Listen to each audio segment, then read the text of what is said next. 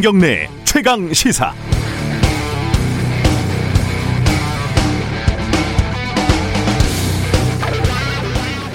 김학의라는 파렴치한 범죄 혐의 피의자가 한밤중에 갑자기 출국한다는 정보를 입수했다. 아마 급한 나머지 무리하게 법적 절차를 어기고 출국을 금지했다.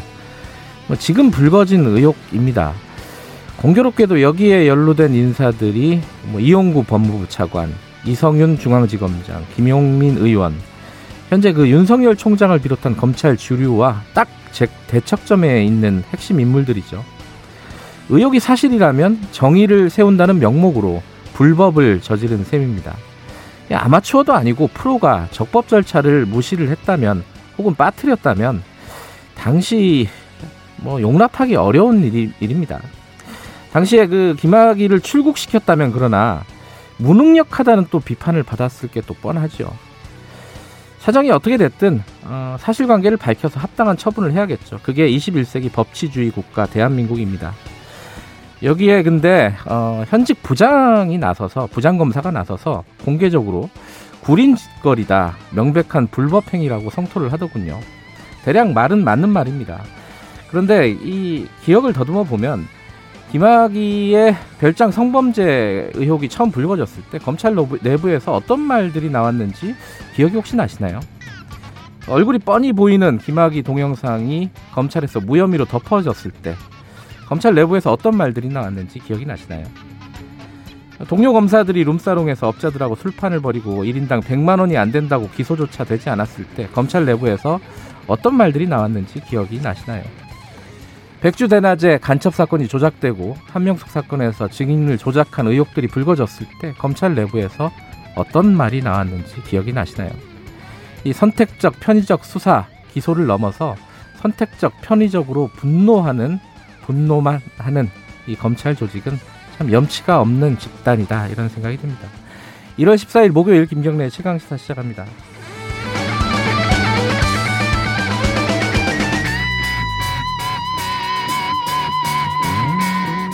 김경래 최강 시사는 유튜브 라이브 열려 있습니다. 실시간 방송 보실 수 있고요. 샵 9730으로 문자 기다립니다. 짧은 건 50원, 긴 건 100원이고요. 스마트폰 콩 이용하시면 무료로 참여하실 수 있습니다.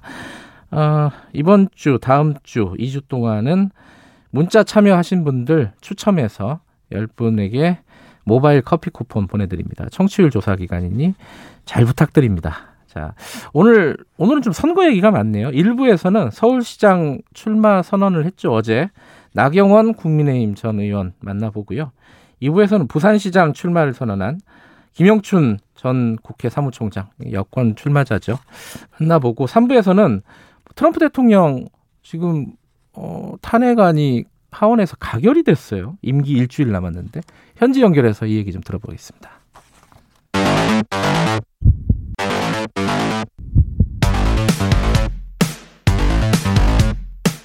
오늘 아침 가장 뜨거운 뉴스 뉴스 unboxing 네, 민동기 기자 나와 있습니다. 안녕하세요. 안녕하십니까. 한겨레 신문 하어영 기자 나와 계십니다. 안녕하세요. 네, 안녕하세요. 코로나 상황이 조금 뭐랄까 진정세라고 할까요? 어, 이제 완만한 하강 곡선을 그리고 있잖아요, 지금. 네. 그래서 요번 주까지잖아요. 원래 그 5인 이상 뭐 모임 금지라든가 네. 어, 이런 것들이 어떻게 될지 좀 얘기가 좀 나오고 있나요? 어, 일단 음, 18일부터 적용될 새로운 사회적 거리두기 조치에 대한 이야기 예. 나오고 있습니다. 나오고 예. 있는데요.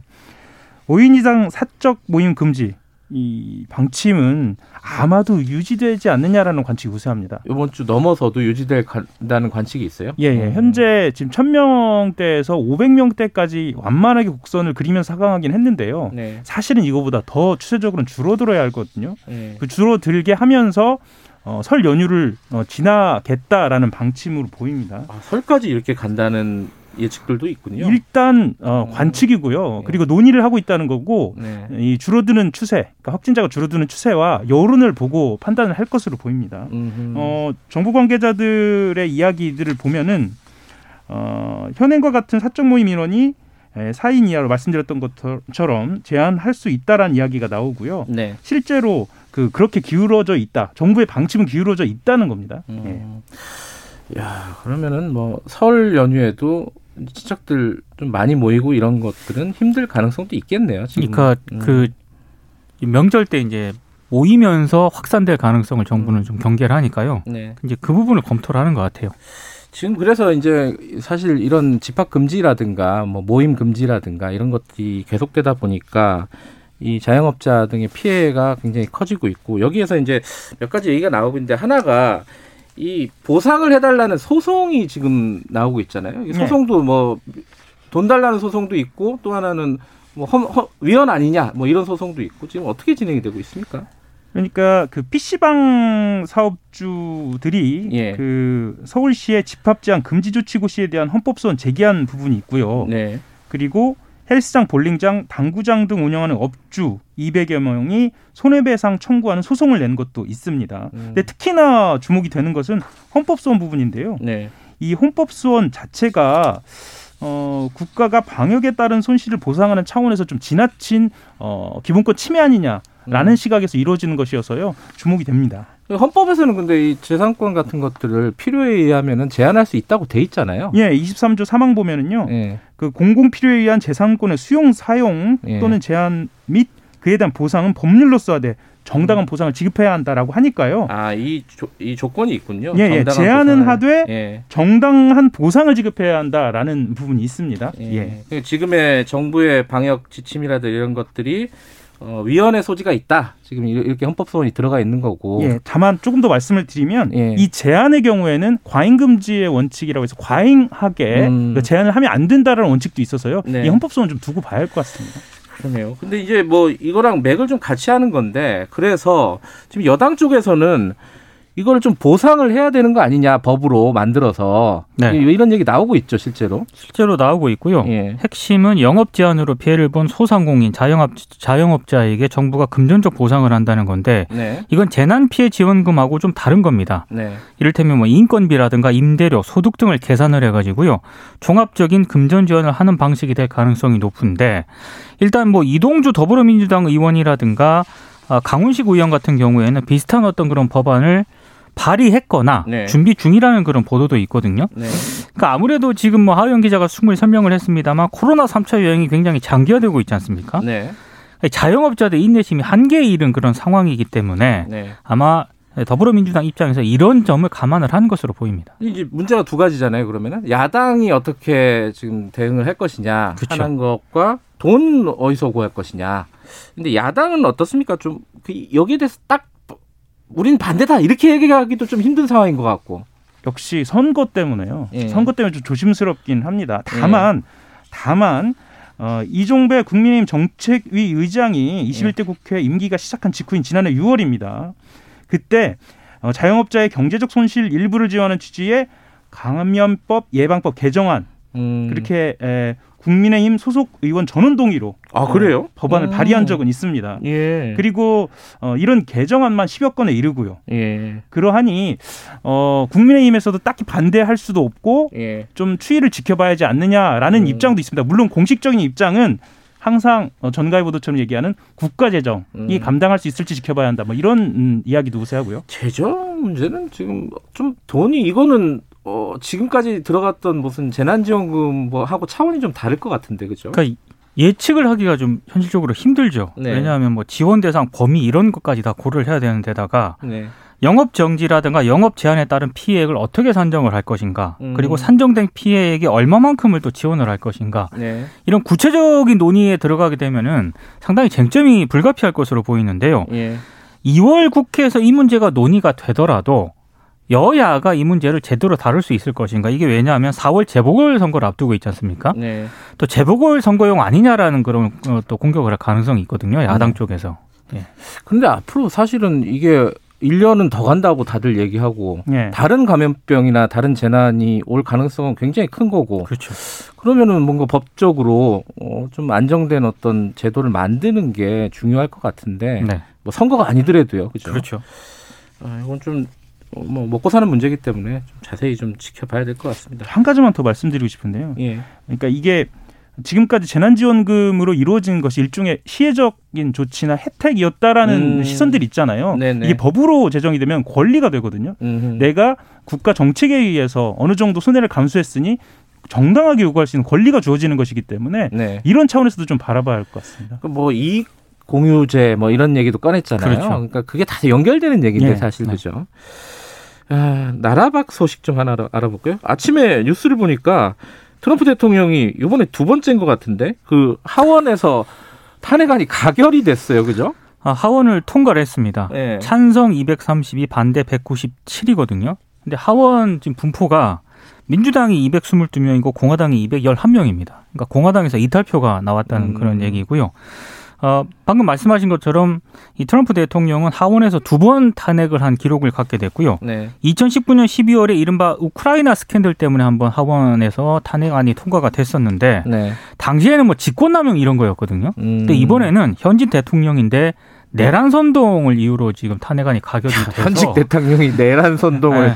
이유로 그 야. 2019년 우크라이나 스캔들하고는 차원이 좀 많이 다릅니다. 이제 이제 상원에서는 그러면 어떻게 되느냐? 상원은 이제 과반이 아니라 3분의 2죠. 예. 요건 좀 쉽지 않을 것 같다는 생각도 들고요. 일단 그 공화당이 중요한데요. 예. 어, 공화당 의회 1인자로 알려져 있죠. 미치 메코넬 상원 원내대표가 이번 그 하원 선거에도 영향을 미쳤어요. 그러니까 음. 탄핵적으로 마음은 굳힌 상태인데 네. 실제로는 표결은 음, 불가능할 것으로 보입니다. 말씀하셨던 음. 것처럼 3분의 2 찬성도 어렵지만 실제로 어, 메코넬 원내대표가 조 바이든 다- 대통령 당선인 취임식 전날까지 상원회의 수집할 계획 없다. 뭐 이렇게 음. 이야기하고 있어서 어, 상징적인 차원에서 머물 가능성 은 매우 큽니다. 다음 주 수요일이더라고요. 현지 시각으로. 네. 그 임기가 네. 정오까지인데 일주일 남은 상황이에요. 네. 일주일 동안 진행이 될 수 있을지는 모르겠어요. 근데 미국 같은 경우에는 임기가 끝나더라도 음. 탄핵을 추진할 수가 있거든요. 아 그래요? 네. 아, 끝난 사람을 왜?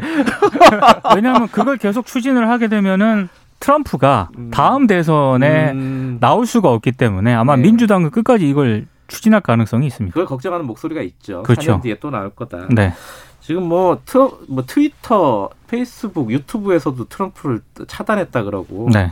참 미국도 복잡하게 돌아갑니다. 우리 3부에서 어, 현지 연결해가지고 현장 소식 좀 어, 자세히 들어보도록 하겠습니다. 다른 소식도 좀 알아보죠. 이 정인이 사건. 이제 어, 뭐 아동 학대 사망 사건이라고 하는 게 더 맞을 것 같은데 이게 이 애초에는 학대 치사였잖아요, 그죠? 혐의가 이게 네. 살인죄로 바꿔야 된다. 뭐 이런 여론들이 있었는데 전문가 의견들도 있었고 지금 그런 식으로 지금 진행이 되고 있는 거죠. 예, 어제 첫 공판이 열렸습니다. 서울 예. 남부지검이요. 네. 그 말씀하셨던 것처럼 살인죄를 적용하기 위해 재판부 공소장, 그러니까 재판부에 공소장 변경을 신청해서 재판부가 받아들였습니다. 서울 남부지법 형사 합의 13부로 어, 첫 공판이 심의 열렸거든요. 네. 어, 이때 그럼 왜 처, 처음부터 살인죄를 적용하지 않았느냐라고 하면은요. 예. 어, 기소 당시 검찰은 직접적인 사인을 확인하지 못한 상태에서 어, 기소를 했고요. 어, 어제 밝힌 바로 보면 어, 부검의와 법의학자, 대한 소아청소년과 의사회 내구 전문가에게 어, 재감정 요청해서 받은 겁니다. 음. 뭐 간단하게만 좀 말씀을 좀 드려볼까요? 드리면 아 그 말하기가 정인이가- 좀 힘든 힘든 예, 부분들이죠. 예. 정인이가 밥을 안 먹는다는 이유로 화가 나서 어, 정인이의 양팔을 강하게 잡고 때려서 뭐 팔꿈치 탈골을 시켰다는 부분이라든가요.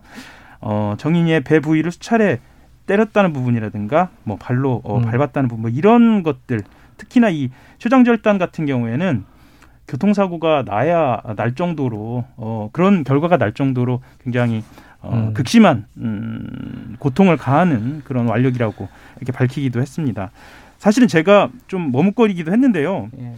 어, 저도 기자지만 이렇게 모든 언론이 나서가지고 네. 이 구체적인 정황을 드러내면서 부모를 악마화하는 거에는 저는 반대합니다 개인적으로는 왜냐하면 이게 분노로만 그치면 네. 실제로 어, 정책이나 이후에 선순환이 될 수가 없거든요. 이것을 우리가 교훈으로 삼을 수가 없거든요. 네. 사실은 현재 시스템 잘 갖춰져 있고요. 저희 방송에서도 얘기를 한 것 같은데 좀 더 공적 책임을 묻는 방향으로. 그러니까 네. 왜 가족들은 말리지 못하는지부터 시작해서 이웃이나 우리, 그러니까 저 여기 있는 저조차도 왜 그런 상황을 말리지 못하느냐까지 좀 이렇게 공감대 좀 넓히는 방향으로 가야 할 것 같습니다.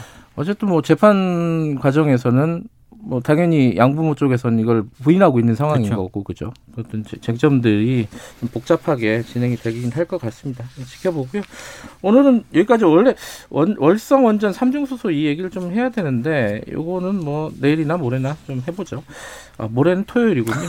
안 됩니다. 내일 내일 해봐야겠네요. 여기까지 듣겠습니다. 고맙습니다. 고맙습니다. 감사합니다. 민동기 기자, 한겨레 신문 하호영 기자였습니다. 김경래 최강 시사 듣고 계시고요. 지금 시각은 7시 35분입니다. 최강 시사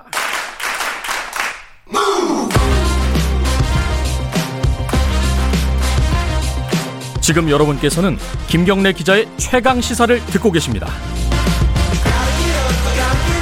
네, 선거철이죠. 어제 나경원 전 의원이 국민의힘 전 의원이 서울시장 보건선거에 출마하겠다고 선언을 했습니다. 어, 이제 야권이 좀 뭐랄까요 뜨겁습니다. 안철수 저, 어, 국민의당 대표 그리고 오세훈 전 시장 그리고 나경원 대, 전 의원까지 자 나경원 전 의원 연결해서 출마 어, 이유 이런 것들을 좀 자세히 좀 여쭤보죠. 의원님 안녕하세요. 네, 안녕하세요. 네. 저희랑 한 2주 전에 인터뷰했나요? 이게 나왔는데 네, 그렇습니다. 네. 그때 그렇게 얘기하셨어요. 물어보니까 직접 출마를 하거나 다른 사람을 좀 도와주거나 고민 중이다. 근데 아무리 네, 생각해도 그렇습니다. 어, 제가 아, 나경원 전 의원이 직접 하는 게 낫다고 판단하신 모양이죠. 네, 그렇습니다. 출마의 뭐 결정적인 이유 한 가지만 좀 말씀해 주시죠. 뭐, 어, 결정적인 이유, 네. 이렇게 말씀 하시면 굉장히 답이 어려운데요. 예. 어, 사실은 이번 선거는 여러 네. 가지 의미가 있다고 생각합니다. 네. 서울시장 자리 그것 이상이 있다고 생각을 하고요. 특히 이번 선거에서 는 1년짜리 시장이에요. 음. 1년짜리 시장이 시장이 할 수 있는 것도 해야 될 일을 따져보면요. 네. 지금 사실은 코로나 위기 극복 이건 뭐 가장 첫 번째일 것이고요. 또 예. 하나는 이제 부동산 문제일 텐데요. 예. 코로나 위기 극복 보면 정말 좀 어, 야무진 마음으로 해야 될 사람이 필요할 것 같고 음. 또 그런 실천력 어, 또 그러면서 어, 섬세하게 좀 봐야 될 음. 부분이 있어, 있을 것 같아서 출마하게 되었고요. 예. 뭐 이번 시장 선거 왜 생겼냐 보면은 역시 그 여성 인권 유린 문제가 있거든요. 네. 그래서 이번엔 또 여성 시장이 출마하는 것이 맞겠다 해서 에, 하는 것이 맞겠다. 여성 음. 시장이 하는 것이 맞겠다. 해서 출마하게 되었습니다. 독하고 섬세하게 어, 그 문장이 굉장히 인상적입니다. 이게 무슨 뜻으로 요 문장을 만드신 거예요? 음, 조금 전에 설명한 것처럼 네. 위기의 시대거든요. 서울은 지금. 네. 그래서 정말 어, 어떻게 보면은 이 독한 의지가 있어야지만 해결할 음. 수 있다고 생각을 합니다. 그래서 서울의 여러 가지 문제를 독하게 해결하겠다. 음. 또그 과정에서는 세심하게. 어, 정책을 쓰겠다. 지금 최근에 보면은 뭐 그동안 방역도 뭐 탁상 방역 네. 우리가 일방적 방역 기준에 대해서 많이들 걱정들 하지 않았습니까? 그래서 음. 이걸 좀 세심하게 정책을 만들겠다. 음. 그러니까 방역은 뭐 물론 국가에서 하는 일이지만 네. 그것을 집행하는 과정에서 우리가 좀 세심하게 하자 음. 이런 이야기도 되겠습니다. 그 문재인 정부라든가 여권하고 독하게 싸우겠다 이런 뜻은 안 들어가 있나요? 독하게 해결하겠다는 거고요. 독하게 싸우겠다는 건 이런 게 있을 수 있을 것 네. 같습니다. 어, 부동산 정책을 볼 때 우리가 한쪽은 공급 문제가 있을 것이고 네. 하나는 지금 세금 문제가 굉장히 뜨거워요. 네. 그럼 이제 공시가격 같은 것을 어, 정하고 그다음에 그것으로 인해서 지금 세금 세부담이 늘어나는 것 네. 이런 것 시민들을 위한 일이라면 그런 부분은 음. 이제 그, 그런 것을 감소시키기 위한 부분이라면 독하게 싸우겠습니다.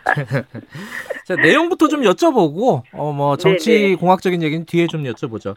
어제 기자회견을 하신 게 보니까 용산 골목에서 했어요. 그죠? 네, 예. 이게 아마 코로나 그렇습니다. 네. 때문에 힘든 뭐 자영업자 이- 이런 분들을 염두에 두고 하신 거겠죠? 아 정말 마음이 아프더라고요. 네. 그 저도 잘 몰랐는데 그 골목이 이태원에서 가장 뭐 어, 소위 장사가 잘 되는 아, 그런. 골목이었다고 합니다. 예, 예. 네, 네, 핫플레이스였답니다. 근데 어, 한 집은 폐업, 한 집은 휴업, 한 집은 폐업. 그 골목이 전부 그렇게 돼 있는 거예요. 제가 음. 걸어가는 70m가 그리고 마지막에 보면 장사하고 싶다 이렇게 써 있습니다. 네. 그래서 어, 정말 이 코로나 위기로, 어, 코로나19로 가장 직격탄을 맞은 분들이 소상공인일 것이고요.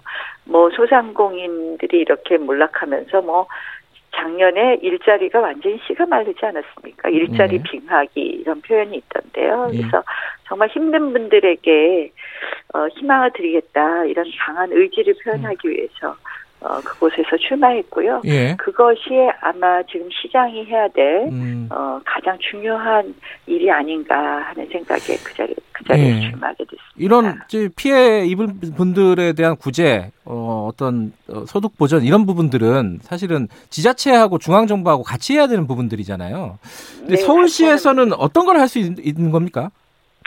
이제 좀더 어, 서울시가 어, 그 집행할 수 있는 예산 같은 것을 네. 더좀 제대로 집행하는 방법이 있을 것이고요. 네. 예컨대 이제 똑같이 일률적으로 얼마만으로는 해결 안 되는 것이 있는 거죠. 음. 피해를 입은 만큼 어, 우리가 보전할 수 있는 부분이 있을 거고요. 네. 또 하나 제가 생각한 거는 어제 공약에 포함되어 있는데요. 예. 이 긴급 그 민생 긴급 구조 기금을 음. 한 6조 마련하려고 합니다. 네. 서울시장이 되면 바로 그래서 어 지금 지금 가장 중요한 것이 당장의 유동성을 확보 못하는 경우가 많이 음. 있는 거거든요. 네. 그래서 어, 민생 긴급 기- 구조 기금을 통해서 그 당장의 유동성 확보에 어려움을 분- 겪는 분들을 위한 응급 조치를 음. 좀 제대로 해보겠습니다. 그래서 뭐 전월세 기간이 안 맞아서 보증금 마련하는 뭐, 뭐, 어, 뭐 음. 이런 기금은 그런 보증금 마련 못하는 분들까지 포함해서 예. 그다음에 뭐 어, 여러 가지 심폐소생술 격적 소, 심폐소생술 격적인 음. 예. 그런 저 융자 자금으로 쓸수 있을 것 같습니다. 그 지금 여당에서요. 그 관련해 가지고 어, 이 네. 피해를 어, 제도적으로 법적으로 보상할 수 있는 어, 이런 법제화를 그렇죠. 하자 이런 얘기 나오는데 이건 어떻게 그럼 찬성하시는 입장인가요? 그법 제화를 지금 당장 할 것인지는 조금 더 긴밀하게 봐야 될 것이고요. 네. 그러니까 피해를 보전하는데 실질적 피해 보전의 방향으로 가야 된다 이런 큰 틀에 대해서는 동의를 합니다. 음. 예. 이익 공유제는 어떻게 생각하세요? 다 연장선인데. 그거는 꼭 같은 쪽은 아니라고 생각합니다. 음. 이익 공유제는 실질적으로 이 결국은 시장 경제의 근간을 흐트러 드릴 수 있기 때문에 네. 제가 그 부분에 대해서는 동의하기 어렵다는 음. 말씀드립니다. 지금 모든 후보들이요. 사실 여권이나 네, 예. 야권이나 다 부동산 음. 관련해 갖고 공급 그렇죠. 확대를 다 얘기하고 있어요. 나경원 후보께서 얘기하는 부동산 정책이 다른 사람들하고 다른 차별점이 어떤 겁니까?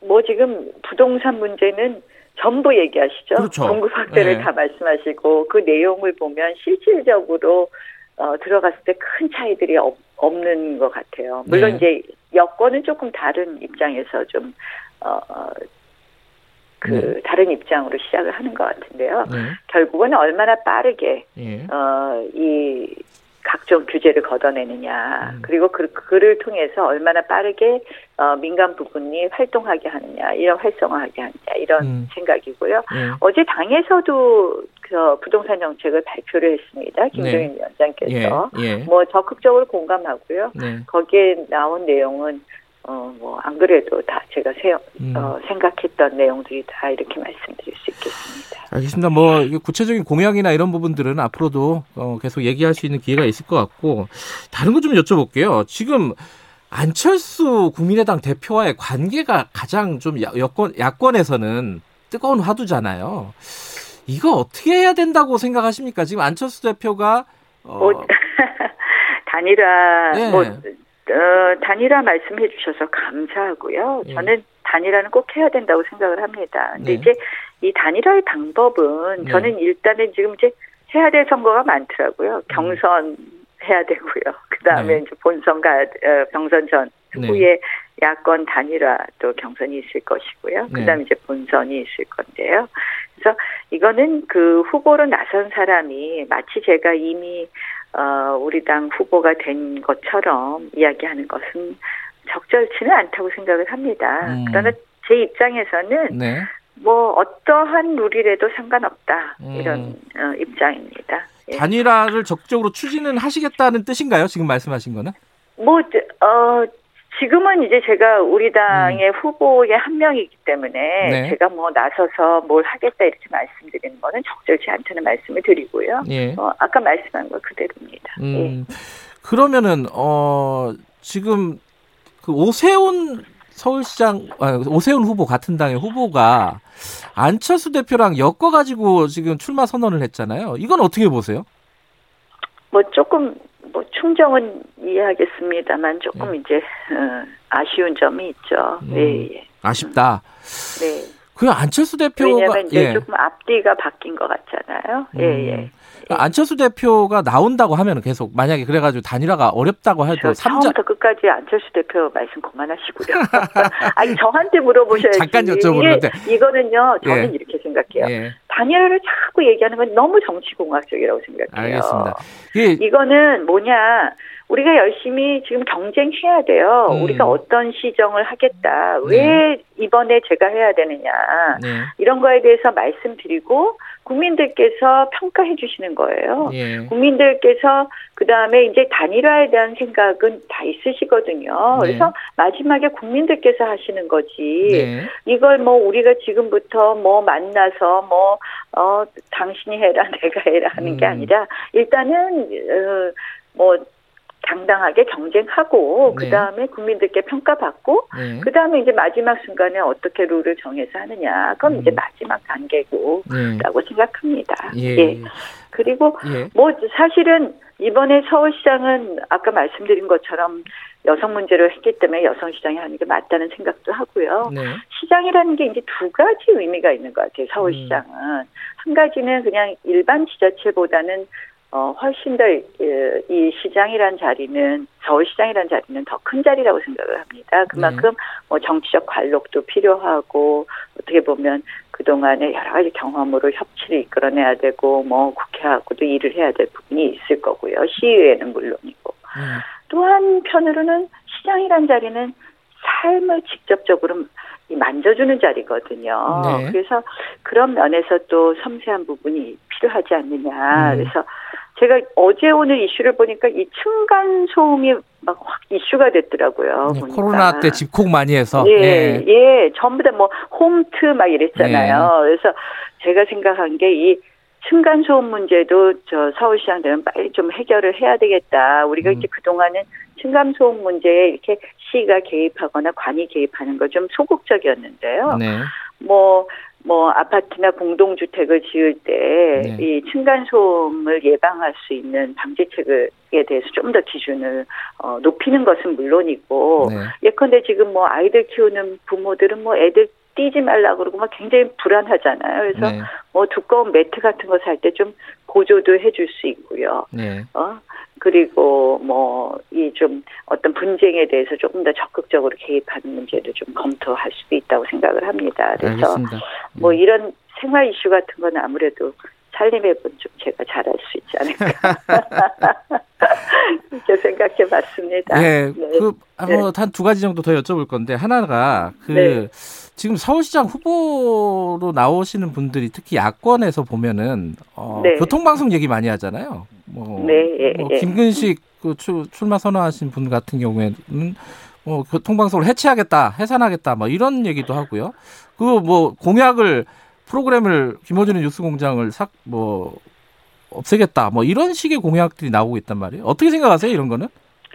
저는 뭐 그 방송이나 이런 거의 독립성은 음. 굉장히 보장해드려야 된다고 생각을 음. 합니다. 네. 어, 그만큼 또 이제 방송으로서는 그 독립성이 보장되는 만큼 공정성이 확보돼야 되겠죠. 네. 근데 어, 교통방송은 보니까 설립 취지가 있어요. 네. 그뭐 그래서 교통방송이 그 취지대로 잘 운영될 수 있도록 그렇게 하겠습니다. 음. 예, 그걸 뭐 시장이 감나라 대추나라 하는 거는 또 음. 방송의 독립성을 해할 수 있겠죠. 그러나 음.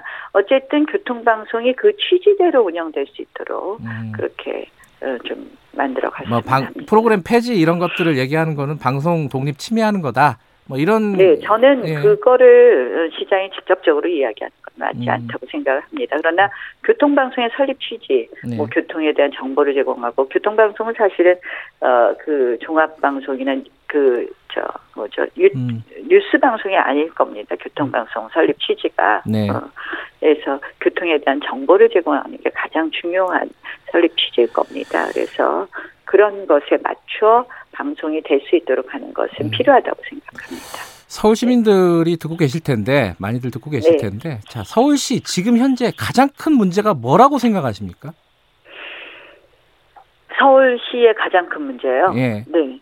뭐 말씀드렸지만 코로나로 인한 삶의 피폐 이게 음. 가장 큰 문제라고 생각을 합니다. 음. 그래서 어 이 뭐 말씀드리지만 이 의료 붕괴도 중요하지만 네. 실질 의료 붕괴가 되지 않도록 우리가 어 여러 가지 대책을 마련하는 것도 중요하지만 지금 삶의 붕괴에 이르렀다 음. 그런 점이 가장 큰 문제라고 생각을 하고요. 예. 코로나로 인해서 뭐, 뭐, 20, 30대는 뭐 일자리 지금 구하기 다 포기했죠. 음.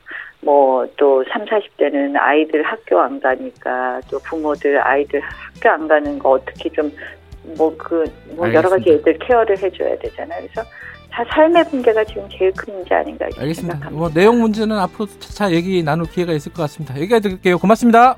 네, 고맙습니다. 나경원 국민의힘 전 의원이었습니다. 1부 여기까지고요. 잠시 후 8시에 2부로 돌아옵니다.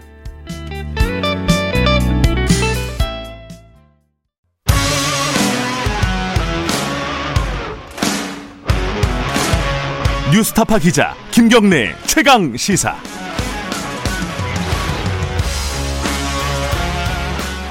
김경래의 최강 시사 2부 시작하겠습니다. 어, 부산 선거도 있는데 이게 아무래도 이게 참 서울 선거보다는 조명을 많이 받지는 못합니다. 하지만 부산시장도 굉장히 중요한 선거이기도 하고 그리고 지금까지는 그리고 여권에서 아직 공식적인 출마 선언이 없었어요. 그 부분도 좀 어, 아마 얘기가 덜 되는 부분에 한 영향을 준 것 같습니다. 드디어 민주당에서 후보를 냈습니다. 김영춘 전 국회 사무총장이 공식 출마 선언을 했고요. 어, 고민이 많았던 것 같습니다. 나온 데까지 얘기를 좀 들어보죠. 그리고 부산은 이게 이제 지역 균형 발전이라든가 이런 부분들이 핵심이죠. 어, 관련된 얘기 좀 자세히 좀 여쭤보겠습니다. 김영춘 전 국회 사무총장 연결합니다. 안녕하세요. 예, 안녕하세요. 김 기자님. 김영춘입니다. 예. 근데 이제 호칭을 예. 전 국회 사무총장 그러니까 다른 후보하고 구별이 잘 안 돼요. 뭐라고 할까요? 그래서 전 해수부 장관으로 해주시면 구별이 되겠습니다. 그 일을 알겠습니다. 오래 했으니까요. 알겠습니다. 전 장관님. 네. 그 고민이 많으셨던 것 같아요. 이게 여권, 야권은 지금 굉장히 많이 출마를 했잖아요. 이미 출마 선언을 했는데. 여당에서 아무도 안 나와가지고. 10명이 넘고 있습니다. 부산에서는. 예. 야, 여권 안 나와가지고 이거 어떻게 되는 거냐. 이게 다들 어, 보고 있었는데 뭐 어떤 게 제일 고민이었습니까? 일단 저희들 입장에서는 어, 전임 시장이 잘못해서 이 네. 보궐선거가 생겼기 때문에 네. 시민들께 죄송하기도 하고 민망하기도 해서 네. 조심하는 그런 입장이었고요. 예.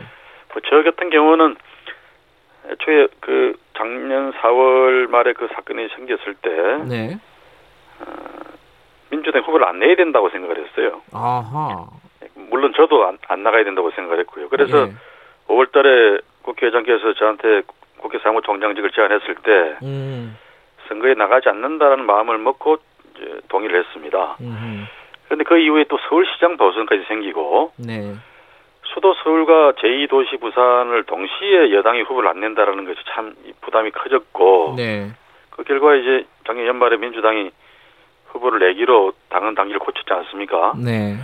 그 상황에서는 저도 당의 결정에 따라야 된다고 생각을 했고요. 음. 더욱이 부산은 서울과 달리 경제적으로 아주 힘든 그런 위기의 도시입니다. 네. 어, 인구도 25년 동안에 50만 명이 감소를 했는데 그 원인이 좋은 일자리가 없기 때문에 청년들이 다 빠져나가서 그렇거든요. 예. 이런 위기의 부산에 어, 지금 한 앞으로 1, 2년 사이 지금 예. 시장으로 뽑히게 되면 임기가 1년인데 예. 앞으로 1, 2년 사이에 부산의 앞으로 2, 30년을 좌우할 수 있는 그런 큰 결정들이 이루어집니다. 가덕도 신공항도 그렇고 음. 엑스포 유치 이 심사를 통과하기 위한 준비도 그렇습니다. 음. 그래서 이런 시기에는 집권 여당의 좀 책임 있는 정치인이 네.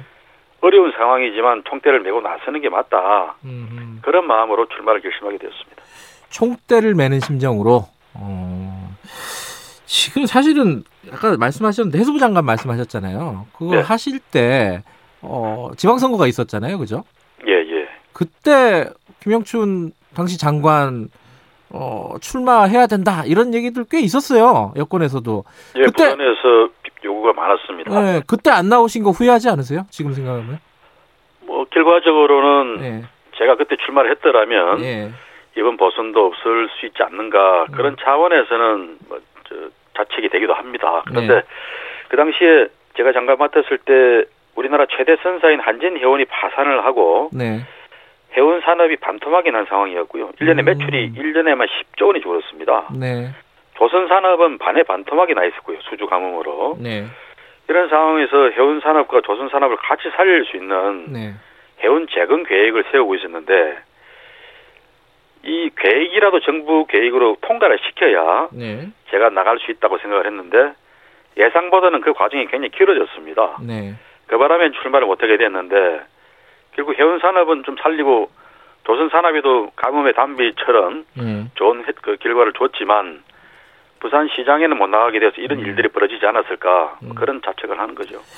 근데 지금 아까 이제 국민의힘 쪽에서는 예비 후보가 벌써 10명이다 이런 말씀 하셨잖아요.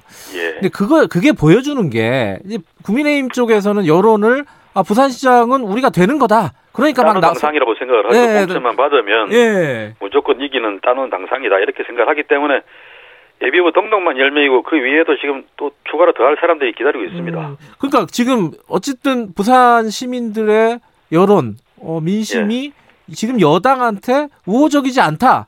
이렇게 볼 수 있는 거잖아요. 어쨌든 간에요. 그죠? 이미 작년 4월에 총선에서도 전국적으로는 민주당이 압승을 했지 않습니까? 그렇죠. 그 상황에서도 부산은 오히려 여섯 석 민주당 음. 의석이 세 석으로 줄어들었습니다. 음. 그만큼 어, 지역의 정서가 다시 과거로 좀 돌아간 그런 느낌이 있습니다. 뭘 잘못한 또 거예요? 그게- 예. 뭐 특히 뭐 다른 요인도 있겠지만 예. 그만큼 저는 우리 부산 시민들이 삶이 힘들어져서 그렇다고 봅니다. 음. 문재인 정부나 뭐 이런 데 기대를 했는데 네. 그렇게 금방 좋아지기는 힘든데 예. 그래도 더 점점 살기 힘들어지는 거 아니냐 음. 이런 불만이 작용하는 것도 크다고 저는 생각을 합니다. 꼭 그것만은 아닙니다만은 예. 근데 이제 제가 이 선거에서도 이야기하고 싶은 게 예. 부산이 30, 25년, 30년을 계속 이렇게 이 감소해온 추세입니다. 음. 경제적인 활력이 떨어지고 네. 점점 위기의 그 도시가 되어가고 있는데 예. 심지어 우리 부산을 어떤 사람들은 노인과 바다의 도시라 그럽니다. 전국 7대 도시 아. 중에서 노인 인구 비율이 가장 높아요. 아하. 그 좋은 일자리, 대기업 일자리가 없으니까 청년층, 장년층들이 다 빠져나가 버리니까 예. 아이들도 줄어들고 예. 이런 그 위기의 도시 부산을 다시 이렇게 세우는 게 음. 2, 3년 만에 금방 그렇게 되는 건 아니지 않겠습니까? 예. 앞으로 10년, 20년을 내다보고 투자를 하고 재설계를 해야 되는데 네. 그런 재설계, 그 부산의 운명을 바꾸는 음. 그런 재설계를 이번 보궐선거에서 해봅시다. 음. 이렇게 말씀드리고 싶어요. 지금 부산 인구가 몇 만이죠? 어, 작년에 340만 명 선이 아. 무너져서 지금 339만 정도 됩니다. 예전에 막 400만 도시 막 그랬었잖아요. 예, 그렇습니다. 예. 자, 그 부산의 이런 위기의 핵심은 뭡니까? 뭐 때문에 이런 일이 벌어지는 거예요? 음, 부산이 과거에 7, 80년대까지는 경제가 좋았습니다. 예. 전국에서도 뭐 다른 지역에서 많이 일자리를 찾아서 살러오는 도시가 되었었는데 네. 그때 부산은 초기에는 경공업 중심이었고요. 네. 어, 그 이후에는 부산, 경남, 울산 지역 전체가 이제 중화공업의 어떤 그 메카가 되었지 않습니까? 네. 그래서 부산도 이제 그런 경남이나 울산 경제의 좋은 영향을 많이 받았습니다. 네. 그런데 그러면서 부산이 경제적 대전환, 구조조정을 할 수 있는 시기를 놓쳐버렸습니다. 음. 전두환 정권이 80년대에 부산의 대표 기업들인 동명목재나 국제그룹을 해체시켜 버렸고요. 정치적인 단합을 음. 하면서. 그래서 그런 대기업들이 이 새로운 투자를 할 수 있는 여력이 없어져 버리고요. 예. 또 있던 기업들도 부산을 빠져나갑니다. 탈출하기 시작합니다. 예. 그러면서 또 성장 억제 도시로 묶어버려요. 음. 부산에는 새로운 기업 투자를 할 수 없게 만들어 버렸습니다. 전두환 정권 시절 이야기입니다. 음. 그러니까 80년대를 거치면서 부산이 경제적인 대전환을 했어야 되는데 예. 그걸 할 수 있는 시기를 놓쳐버렸죠. 예. 90년대 들어가서는 김영삼 대통령이 그걸 풀어내고 네. 삼성 자동차도 유치를 하고 했습니다만 그때는 이제 때가 좀 늦어버린 것 같습니다. 그래서 지금 새로운 신성장 산업들인 뭐 IT 산업이나 바이오 산업 이런 것들은 대부분 수도권으로 집중이 되고 있지 않습니까? 그러니까요. 음. 지방에는 그런 산업들이 가지 않습니다. 네. 그러니까 점점 더그 지역 경제, 부산 경제는 힘들어질 수밖에 없는 구조적인 요인을 안고 있습니다. 그러니까 그 구조적인 요인을 어, 김영춘 후보께서 어떻게 타개할 것이냐 이게 핵심 아니겠어요? 어떻게 예, 그렇죠. 하시겠다는 거죠? 그래서 제가 작년부터 예. 해수부 장관 퇴임하고 나서 재작년이네요 벌써 예. 퇴임하고 나서 고민을 하다가 김경수 지사와 함께 논의를 해서 예. 불경 메가시티라는 걸 만들어 보자. 음. 부산, 울산, 경남을 경제 공동체로 묶어서 네. 그럼 800만 정도가 됩니다. 음. 싱가포르는 홍콩보다 인구가 더 많거든요. 네. 이 800만 부울경을 묶어서 경제 공동체를 만들고 메가시티를 만들어서 서울과도 경쟁을 하고 글로벌 비즈니스를 하는 음. 그런 동북아시아의 핵심 경제 블록을 만들어 보자. 네. 그래야 부산에 살겠다. 그런 음. 이제 대안을 제시를 했고요. 예. 그건 이미 진행 중입니다. 예. 그리고 이런 부울경 메가시티를 위한 가장 핵심 인프라가 가덕도 신공항이에요. 음. 그래서 가덕 신공항을 빨리 건설해야 된다. 네. 이렇게 이제 외치고 있는 건데 단지 여객도 여객이지만 화물기가 음. 24시간 이착륙할 수 있는 그런 공항이 되어야 네. ICT 산업이나 바이오 산업 같은 첨단 산업 또 4차 산업혁명 시대에 맞는 네. 그런 신성장 기업들이 부산에 투자를 하고 기업을 만들 수가 있는 거죠. 그래서 부산으로서는 이게 신공항 문제가 그냥 뭐 국민의힘 어떤 의원들이 고추 말리는 공항이라고 비아- 비아냥하기도 했는데 예. 부산이나 경남 지역으로서는 이 미래 발전을 위한 절박한 생존 수단입니다. 음. 그런 차원으로 이해를 해주시면 좋겠습니다. 그런데 지금 그 가덕도 신공항 같은 경우에는요. 예. 국민의힘 후보들도 다 한다고 하는 거잖아요. 그래서 전부 다 한다 그러는데 이게 어, 뭐 부산 국회의원들이 당연히 예. 한다고 그래야죠. 예. 근데 그분들이 김해 박근혜 정부가 김해 신공항이라고 가짜 이름을 붙이고 네. 정치적 타협을 통해서 김해 공항 확장안을 만들었는데 예. 그걸 다 찬성했던 사람들입니다. 음. 근데 그 김해 공항이라고 하는 거는 2002년도에 돛대산 사고로 129명 그 민항기가 사망 사고가 나면서 노무현 대통령이 지시해서 재검 저 검토에 들어갔던 그 신공항 사업이 예. 김해로 낙착된 데에는 이명박 정부와 박근혜 정부 10년 동안 그 사람들이 그렇게 만들어 놓은 거거든요. 음. 그러면서 이제 민주당이 열심히 싸우고 노력해가지고 김해 공항으로는 안 된다. 네. 그래갖고서는 뭐 밤에는 여객기나 화물기가 다닐 수도 없고 또 경제 활동이 어려운 그런 공항이니까 가덕도에 신공항을 만들어야 된다고 해서 이를 이제 거의 만들어가는 중인데 예. 뒤늦게 숟가락을 들고 이제 덤벼드는 그런 격입니다. 음. 그것도 부산 국회의원들만 마지못해 그렇게 하는 거지 예. 대구 경북 국회의원들은 반대하고 있지 않습니까? 예. 국민의힘 중앙당 지도부는 어떤 면에서는 반대에 가까운 그런 유보적인 태도를 보이고 있어요. 음. 이런 점들을 좀 분명히 입장을 밝혀라라고 말씀을 드리고 싶어요. 예. 어, 지금 다른 현안들도 몇 가지가 있는데 부산이 이 일종의 풍선 효과 뭐 이런 것도 좀 있었고요. 그래서 부동산이 굉장히 좀 어, 너를 뛰었어요. 사실 굉장히 예, 최근에 예. 많이 오른 것도 사실이고요. 아까 예. 이제 도시는 굉장히 쇠퇴했다고 말씀하셨는데 부동산은 일부 지역이 부산 부산에도 일부 지역이죠. 어, 예, 급등하고 이랬어요. 이 부분에 대한 대책은 좀 있습니까? 길게 보면요, 한 예. 부산이 과거 한 10년 정도를 놓고 봐도 네. 부산 전체로는 부동산 가격 상승률이 한 2, 30%밖에 안 됩니다. 네. 그래서 부산의 부동산 상승이 급격하다고 말할 수는 없고요. 예. 다만 말씀대로 뭐 해운대라든지 이런 그렇죠. 일부 지역의 예. 부동산 값은 그거보다 더 많이 올라갔죠. 예. 근데 서울은 더 많이 올라갔어요. 예. 그런 면에서 부산 지역의 부동산이 너무 저평가된 것도 사실이다. 네. 저는 그런 측면도 말씀드리고 싶고요. 그만큼 음. 지방 경제가 어렵기 때문에 그런 거겠죠. 네. 근데 이제 문제는 집을 못 가진 서민들이나 이 청년들이 점점 집 사기 힘들어지는 게 문제 아니겠습니까? 네. 그래서 저는 차기 시장이 질 좋은 공공임대주택을 좀 확 대폭 늘리고 예. 청년 주택, 청년 주거 1인 가구나 2인 가구 정도의 이 청년 주거를 대폭 확대시키는 네. 그런 정책을 집중적으로 피해야 된다고 생각합니다. 음. 알겠습니다. 그 내용은 뭐 한 이 정도로 정리하고요. 선거 예. 관련된 얘기 좀 해볼게요. 예. 지금 아까 말씀하셨듯이 이게 격차가 좀 있습니다. 지지율. 아, 그렇죠. 지금은. 예. 그거 어떻게 돌파하실 거예요? 뭐 보관이 있으세요? 어떤 사람은 뭐 세 달밖에 안 남았다 그러는데 그러니까요. 예. 제 입장에서는 세 달이나 남았다. 음. 선거에서는 세 달은 굉장히 긴 시간입니다. 네. 그리고 어, 지- 이번 선거가 그냥 정치 선거로 치닫는다 그러면은 역전하기가 어렵겠죠. 네. 그런데 우리 부산 시민들께 저는 그렇게 호소드리고 싶어요. 지금 부산은 정치 이번 시장 선거 보궐선거만큼은 정치 선거를 할 그런 그럴 때가 아닙니다. 음. 부산의 이 위기를 극복해낼 수 있는 앞으로도 10년, 20년의 그 부산 운명을 바꿀 수 있는 네. 그런 살림꾼을 뽑아야 되는 선거입니다라고 호소드리고 싶어요. 음. 그래서 이번 선거가 부산의 팔자를 고치는 운명을 네. 바꾸는 선거가 될 수 있다 그러면 네.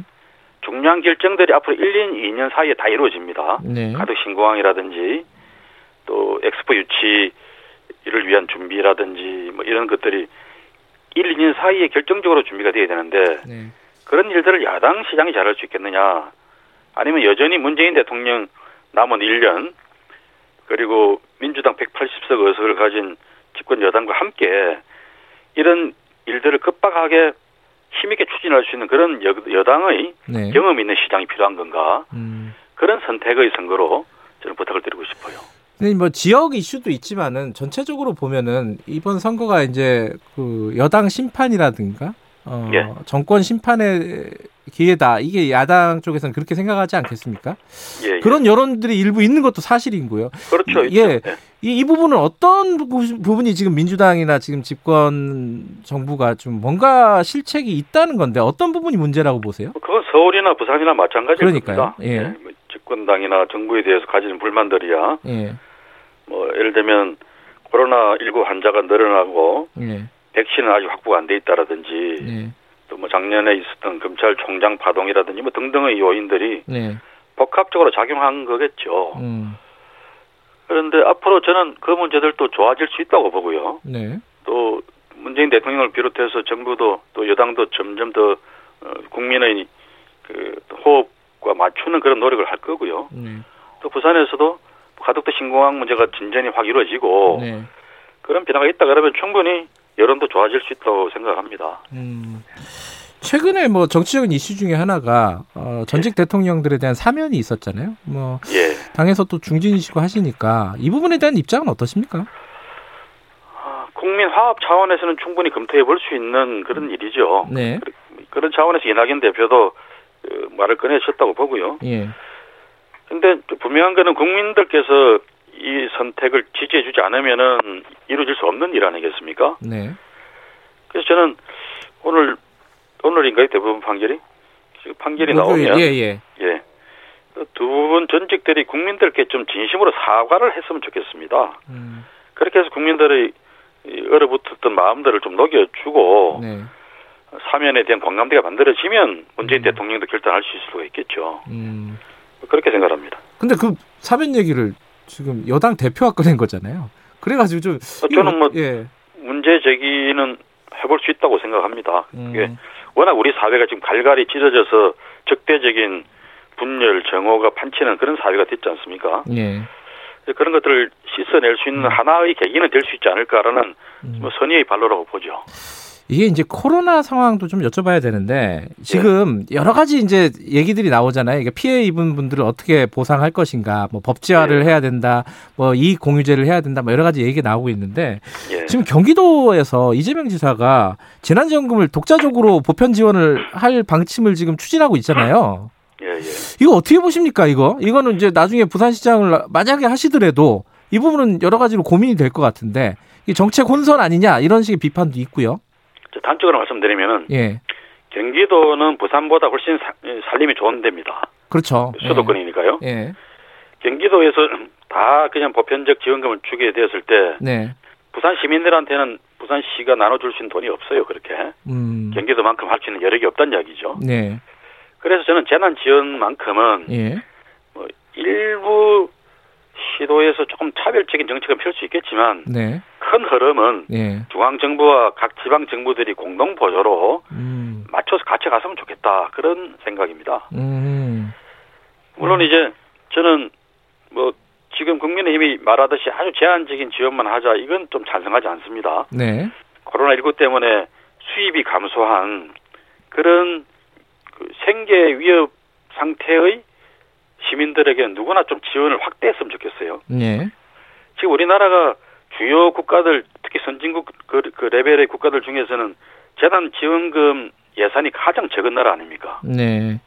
지금 미국도 얼마 전에 뭐 보니까 뭐 거의 우리나라 기준으로는 사- 어마어마한 상상을 초월하는 그런 재난 지원금을 풀던데요. 네.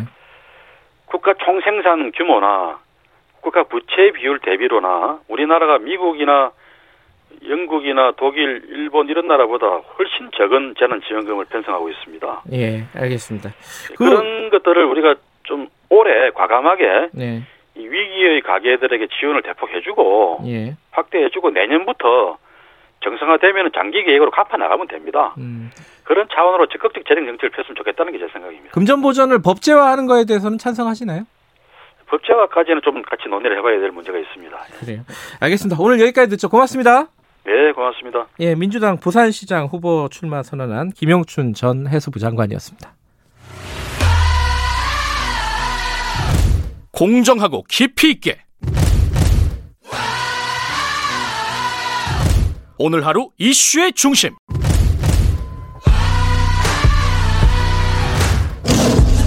김경래의 최강 시사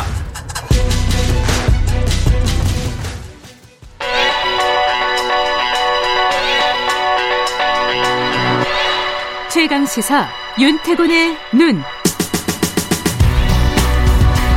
의제와 전략그룹 더모아의 윤태곤 정치분석실장 나와 계십니다. 안녕하세요. 네, 안녕하세요. 오늘은 선거 얘기가 많네요. 예. 서울시장 선거 얘기 좀 할까요? 예. 나경원 전 의원 좀 전에 우리 방송에도 예. 나오셨는데 서울시장 선거 그 중에서 좀 야권 이야기 해볼까 싶어요. 네. 야당은 지금 선거만으로 보면은 좀 분위기가 좋은 편이라고 봐야 되나요? 그렇죠. 분위기가 좋은데 좋으니까 경쟁도 치열해진다. 음, 그렇겠죠. 그렇죠. 분위기가 안 좋으면 예. 뭐 서로 안 나가려고 그러고. 부산시장 예비부가 10명이라 그러니까. 그러니까요. 예. 네. 지금 그러니까 이제 여권 지지율이 떨어지면서 야권 지지율이 올라가고 서울시장 후보 군들의 지지율도 야권의 총합이 여권의 총합보다 커요. 음흠. 그것도 네. 이제 출마 선언하는 사람들도 많고 예. 그러니까 이제 경쟁, 견제, 공방 음. 이런 게 시작되는 거죠. 근데 그 중에서도 안철수 국민의당 대표가 야권에서는 뭐 대략 1위를 달리고 있는 음, 거죠. 맞아요. 예. 예, 뭐 거의 전 여론조사에서 그렇고 음. 그러다 보니까 이제 안철수 대표를 향한 공격도 시작되는 거죠. 네. 그러니까 지금 보면 출마 선언도 제일 빨랐고 네. 그 출마 선언하면서 야권 단일화 해야 된다. 뭐 내가 지면 승복하겠다. 네. 이렇게 기선을 제압하고 나갔잖아요. 기선 제압. 그렇죠. 그러니까 그 기선이 현재 유지되고 있는 것이고 예. 네. 그 뒤에 이제 오세훈 전 시장 좀 뭐 애매한 조건부 선언인데 나섰고 나경원 전 의원 나섰고 이렇게 이른바 빅3가 돼 있는 거고 그 뒤에 이제 뭐 조은희 구청장, 금태섭 전 의원 이런 식으로 이제 뒤따르고 있죠. 네. 이, 이- 여기 아까 말씀하셨듯이 안철수 대표에 대한 여러 가지 공방들이 좀 있습니다. 그러니까 이게 두 축이요. 개별 뭐 후보들 간에 내가 더 뭐 훌륭하다, 내가 나가야 된다. 그 당연한 공방이 음. 한 축이 되는 것이고 그두 번째 축이 이 김종인 위원장과 안철수 대표의 공방. 이 공방은 안 대표는 말을 좀 아끼고 있는데 김 위원장이 노골적으로 좀 부정적으로 언급하고 있다. 안철수뿐만 아니라 그쪽을 축으로 삼으려고 하는 사람들한테도 부정적이다. 이게 이제 큰 축이겠죠. 그러니까 이건 개인의 갈등이기도 하고 이제 국민의힘이라는 거대 정당과 국민의당이라는 미니 정당 간의 힘겨루기이기도 하고 이게 그렇죠. 선거 구도로만 보면은 네. 이게 김 위원장이 그 얘기 했잖아요. 세 명 나와도 삼자 구도로 가도 이긴다. 음. 진짜 그래요? 이게 지금 상황이?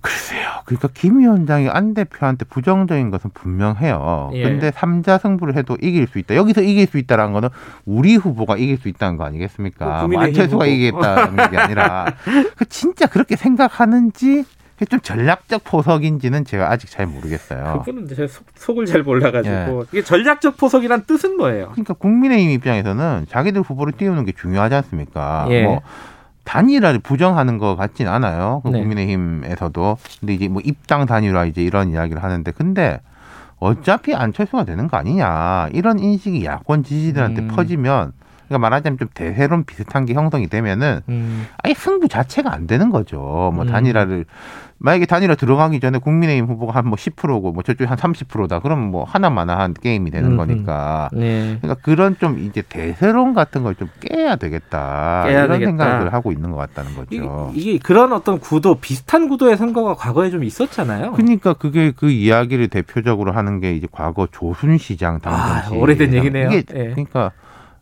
첫 선거예요. 음. 서울 시민들이 투표를 해가지고 시장을 뽑은 물론 저 4.19 때 이때를 제외하고 이게 1994년인가? 96년인가? 96년인가? 어. 94년 94년 네. 맞을 겁니다. 네. 예. 예.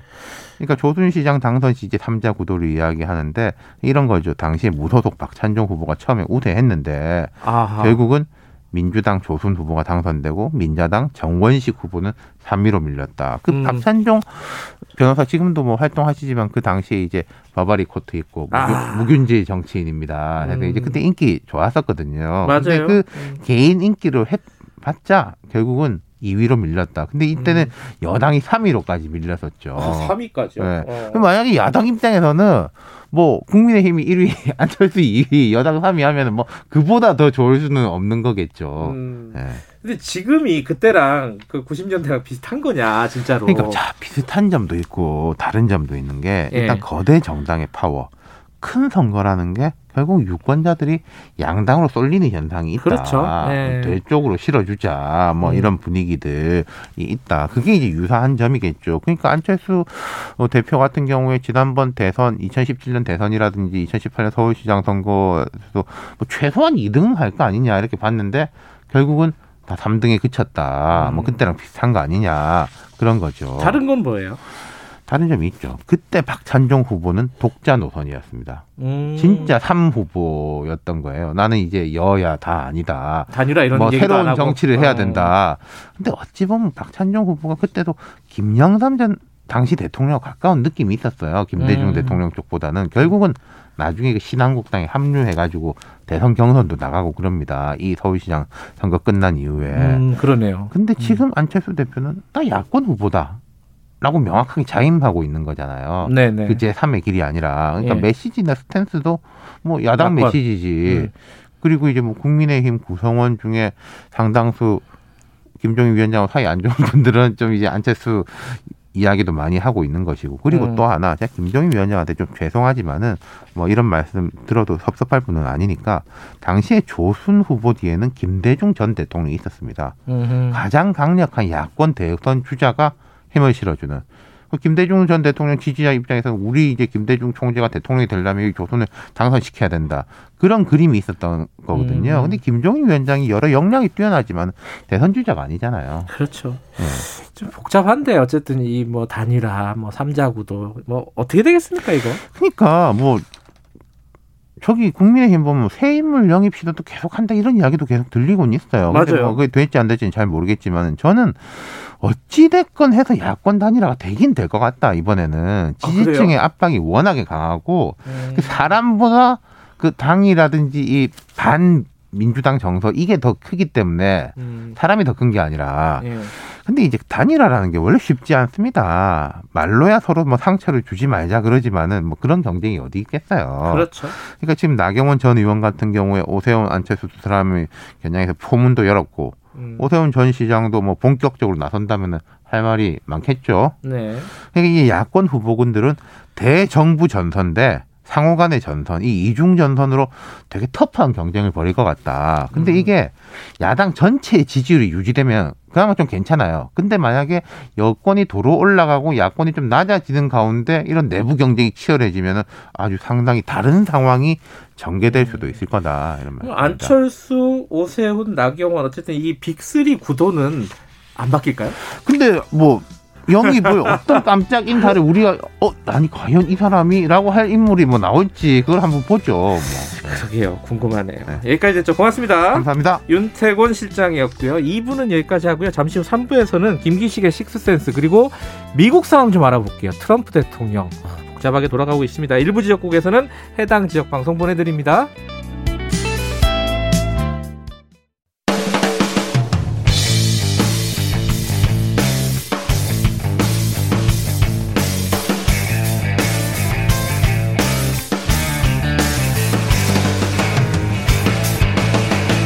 김경래의 최강 시사.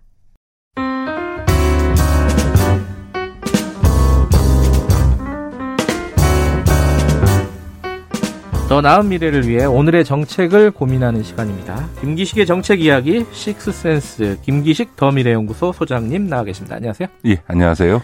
공매도 얘기가 좀 시끄럽습니다. 근데 이게 뉴스는 많이 나오는데 또 막상 생각해보면 계속 헷갈려요. 어, 공매도가 뭐였지? 네, 네, 읽어보고 네. 알긴 알았는데 네, 네. 또 며칠 지나면 또 잊어먹고 이게 뭐 공매도가 설명 쉽게 좀 해주세요.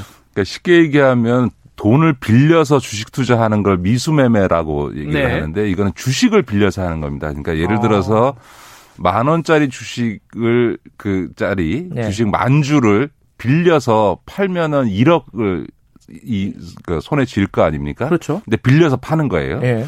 근데 만약 그 주식 가치가 8천만 원이 됐다. 예. 그럼 1억 중에서 8천만 원을 가지고 주식 만 주를 사 가지고 빌린 주식 만주를 갚아버리면 아. 2천만 원의 이익이 생기잖아요. 아하. 그런 것처럼 빌린 주식을 가지고 주식 매매를 해서 이익을 얻는데 이런 이익은 반드시 주가가 하락할 경우에만 음. 이익이 발생하는 거죠. 약간 일반적인 주식 매매보다 약간 투기성이 더 있는 것 같기도 하고. 그렇죠? 예, 그러니까 이거에 대해서 논란이 있는데요. 그러니까 네. 이제 이 자체로는 시장에서의 기능이라고 봐야 되기 때문에 좋다 음. 나쁘다고 얘기하기가 어렵습니다. 예를 네. 들어서 주식이라는 거는 늘 등락이 오고 가는 건데 네. 오르는 경우만 있는 게 아니라 내려가는 그렇죠. 경우도 있으니까 이게 내려가는 경우에 따른 어떤 손실 리스크, 손실 위험을 분산시킨 해지 차원의 음. 투자 기법이기도 하고요. 예를 들어 네. 지수 선물 같은 경우도 예를 들어 하락하는 것에 배팅을 해서 이제 그 이익이 생기기도 하는 거니까 다양한 주식 시장에 상품 정도로 이해할 수 있습니다. 음. 네. 지금 원래 이제 공매도라는 게 있었는데 네, 네, 그죠? 네. 코로나 그 주가 하락 국면에서 일시적으로 중지했었잖아요. 네네, 네, 했다가 3월 15일 이후에 이제 다시 풀리게 돼 있는 거잖아요. 네네네. 근데 여기에 대해서 지금 여권에서 말들이 좀 이거 정확하지가 않아요. 네, 어떤 사람은 안 된다 그러고 어떤 사람은 해야 되는 거 아니냐. 좀 복잡한 상황이에요, 이게. 네, 네, 네. 그렇습니다. 그러니까 이제 그 주로 개미들이 이제 이 공매도에 대한 비판 여론이 굉장히 높습니다. 떨어질까 봐. 그러니까 그 네. 이유는 이제 첫 번째는 공매도가 아, 개인에게는 불어돼 있고 기관들만 하게 돼 음. 있으니까 이게 기울어진 운동장이고 우리는 속수무책으로 당한다 이런 게 하나 있고요. 네. 또 하나는 공매도라고 하는 게 이게 주가 하락을 부추기거나 하락폭을 더 크게 만든다. 그래서 개미들만 공매도 할 수 없는데 손실이 더 커진다 이런 것 때문에 불만을 제기하는 건데요. 이 공매도 자체는 사실은 좀 중립적입니다. 음. 과거에도 어, 이 2008년도 금융, 리만 브라더스 사태 때 같이 금융위기 때 공매도를 일시 금지시킨 적이 있는데 그 뒤에 해제했을 때 일시적으로 개별 종목에 따라서는 주가 하락에 영향을 미친 건 있지만 음. 전체적으로 보면 크게 영향을 미치는 게 없는 게 사실입니다. 네. 그런 점에서는 이 공매도를 허용 제기할 거냐 말 거냐라고 하는 문제는 지금 당장에 있어서는 논란이 될 수 있을지 몰라지만 그러니까 음. 그 자체로서는 뭐 음. 문제가 있다고 보기는 어려운 거죠. 그럼 시기적으로 뭐 지금 할지 말지는 논란이 있을 수 있지만 어차피 하긴 해야 되는 건다 이런 말씀이신 건가요? 그런데 정부가 3월에 그 이제 그 공매도를 예, 예. 금지해 놓은 기간이 종료되면 바로 이제 재개하겠다라고 하는 것은 결론적으로는 저는 부적절하다고 생각합니다. 제 생각은 아 그래요? 어, 이 주식 시장이 조정장이 반드시 올 건데요, 올해. 예. 그 조정장이 온 다음에 아, 공매도를 재개해 주는 게 맞다. 다시 말해서 아, 공매도를 허용은 다시 해주되 음. 그 시점을 3월 중순에 이 그 금지 기간이 풀리니까 그냥 무조건 해준다라는 식으로 시기를 못 박는 것은 매우 부적절하다는 겁니다. 음. 왜냐하면 지금 이제 코로나19로 인해서 전 세계의 정부들이 다 돈을 풀었지 않습니까? 재난지원금 형태로. 네.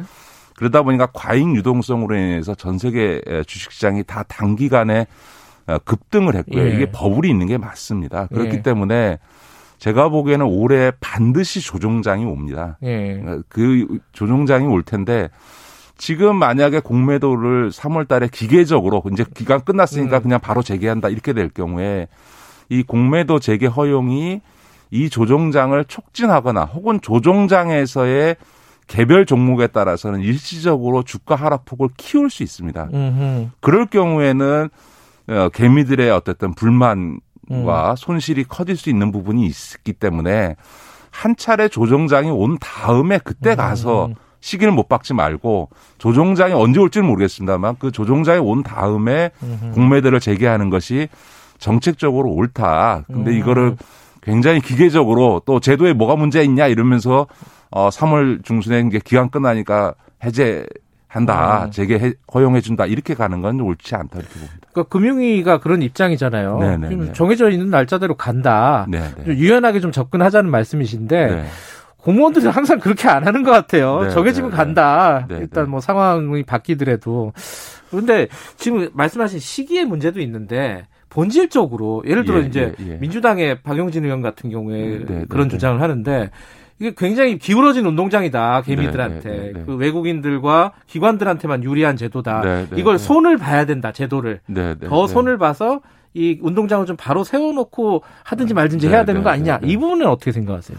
이제 그 문제는 두 가지입니다. 하나는 이제 기관들만 허용돼 있고 개인이에게는 불어돼 있는 음. 이 문제가 하나 있고 또 하나는 공매도가 아, 주가 하락을 부추기거나 심지어는 주가 조작이나 네. 불법 행위의 수단이 된다라고 그런 의혹들이 많죠. 지금 후 두 번째 주가 조작이나 불법 공매도와 관련해서 이번에 국회가 법을 통과시켜서 이 그 불법 공매도에 대해서는 형사 처벌을 할 수 있는 과거 음. 과태료가 아니고 아예 형사 처벌을 할 수 있는 근거 조항도 만들었고 네. 특히 유상증자를 하면서 어 공매도를 해가지고 이게 일종의 어 시세 차익을 노리는 이런 네. 아, 네, 악용되는 소지와 관련해서도 아, 유상증자에 참여한 사람은 공매도를 못하거나 공매도를 한 사람은 유상증자에 참여하지 못하도록 금지하는 등의 제도적 보완이 있기 때문에 불법 행위는 어떻게 해도 불법 해야 하는 거야 불법 하는 거니까 그거는 이제 처벌하는 수밖에 없는 음. 거죠. 그러니까 그래서 완벽하지는 않지만 공매도가 에 대해서 이제 그 악용될 수 있거나 하는 불법의 행위에 대한 음. 제재나 이런 부분들은 상당히 보완한 건 네. 사실입니다. 그 개인에게도 허용해야 된다고 보세요? 지금 일본이 이제 개인에게도 허용을 하고 있습니다. 이걸 이제 아. 왜 기관에게만 지금 허용돼 있는 거는 주식을 빌려주는 거잖아요. 국민연금도 네. 주식을 이 공매도에 빌려줍니다. 근데 주식을 빌려주는 거니까 일종의 신용도가 있어야 되는 거니까 음. 개, 아무나 개인들에게 이 주식을 빌려줄 리가 없죠. 음흠. 허용해 줘도 그럴 리가 없거든요. 그러니까 그런 점에서는 실제로 개인에게 전면적으로 허용한다는 거는 제도적인 문제를 떠나서 시장에서 가능하지 않을 거다. 그러니까 적어도 음. 주식을 몇십만 주를 누구한테 빌려준다 그러면 그, 그 기관이 최소한 그 정도를 변상할 만한 정도의 자본이 있다라고 신뢰할 경우에만 주는 게 하나 있고요. 음.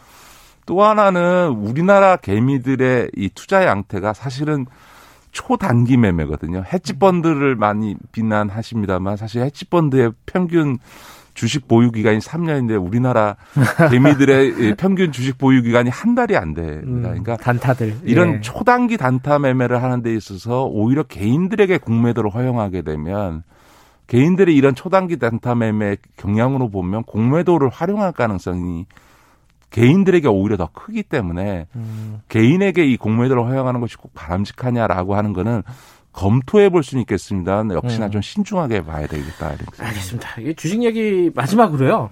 금융 금감위원장도 역임하셨고 금융 네. 전문가신데 요즘 주식 한참 막 올랐다 좀 걱정도 되는 사람들도 있고 음. 조언을 좀 해주신다면요 투자자들에게. 제가 그 사실은 이전 금감원장이기도 해서 예. 이 주식 시장에 대해서는 그 시장에 혹시나 잘못된 메시지가 될까봐 극도로 말을 음. 안 합니다. 공개적으로 말을 안 하는데 예. 그럼에도 불구하고 말씀하신 한 말씀 드리면 어, 투자자들께서 올해는 아까도 말씀드렸던 것처럼 전 세계 증시 특히 한국 증시가 가장 단기간 내 급등을 했기 때문에 음. 어, 반드시 조정장이 온다. 음. 아, 그러니까 주식의 일정한 기간 동안 하락하는 하, 어, 조정장이 온다. 심지어 어, 외국의 이제 그, 어, 전문가들 중에는 어, 버블이 너무 심하기 때문에 네. 어, 폭락장 수준까지 갈 거다 이렇게 음. 얘기를 합니다만 저는 꼭 그렇게 보지는 않습니다. 왜냐하면 네. 올해 이제 그 백신이 어, 예정대로 전 세계적으로 보급이 되면 올 연말쯤 되면 이제 팬더믹이 어, 정리가 될 거기 때문에 그렇게 되면 이제 경제가 위축됐던 2년간 위축됐던 경제가 굉장히 빠른 속도로 회복할 거라고 봅니다. 전 세계적으로. 그렇게 되면 이런 경제에 대한 기대감 때문에 올 하반기부터 선행해서 주식시장 움직이기 때문에 음. 그 어, 어떤 팬더믹 이후 경제의 회복에 대한 기대감들이 반영될 거여서 저는 폭락장으로 이어질 건 아니라고 봅니다만 그러나 조정장은 반드시 온다. 음. 예, 그런 점에서 어, 권면 우리 이제 투자하게 하시는 특히 개미들께는 반드시 분산 투자해라. 아. 한 종목에 몰빵하시는 아하. 식으로 갔다가는 큰일 날 수 있다라고 하는 거고요.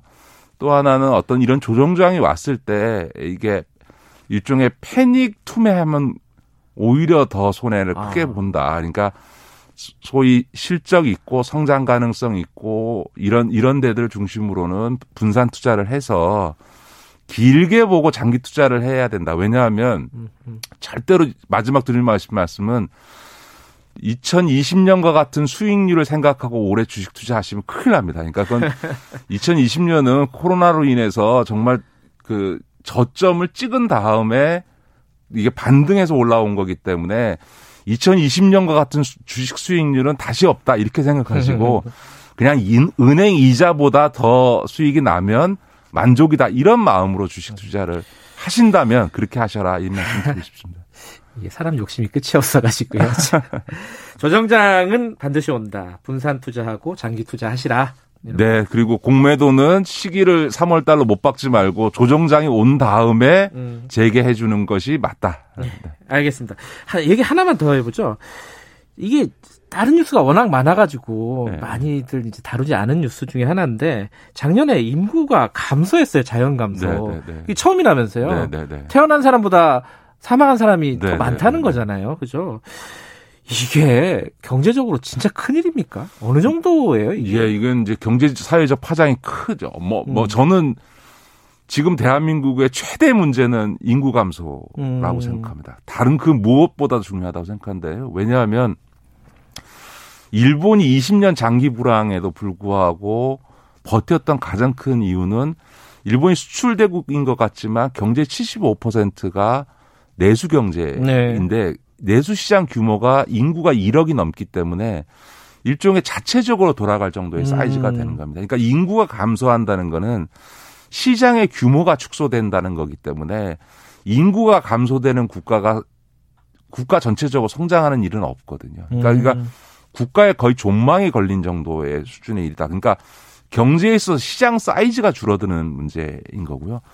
더군다나 이제 인구가 줄어든다는 건 경제 활동 인구, 자지만 음. 일을 해서 돈을 바, 버는 인구가 줄어드는 거니까요. 당연히 그것이 경제에 있어서 소비에 직격탄을 주기 때문에 물건을 파는 기업들은 팔 수 있는 데가 특히 내수 기업들은 팔 수 있는 음. 사이즈가 줄어드는 문제도 있는 거고 사회적으로 보면 우리가 세금을 걷어야 복지를 하는 거잖아요. 최근에는 음. 뭐 재난지원금 뭐 논란도 있습니다만 국가는 땅 파면 흑이 돈이 생기는 게 아니라 국민의 세금으로부터 그렇죠. 재원을 마련하는 건데 경제활동 인구라는 게 바로 세금을 내는 사람들이잖아요. 음. 근데 경제활동 인구가 줄면 세금을 부담할 사람이 줄어드니까 당연히 국가가 재정을 동원하는 데 있어서 제약이 오게 되죠. 음. 그렇다고 해서 인구는 줄어드는데 경제활동 인구는 줄는데 세금을 더 걷으려고 하면 세율을 뭐 자기 소득의 50% 70%까지 걷어야 되는데 그걸 누가 받아들이겠어요. 그러니까 다시 말해서 인구의 감소는 경제뿐만 아니라 복지제도 근간 자체를 무너뜨릴 수가 있습니다. 그러니까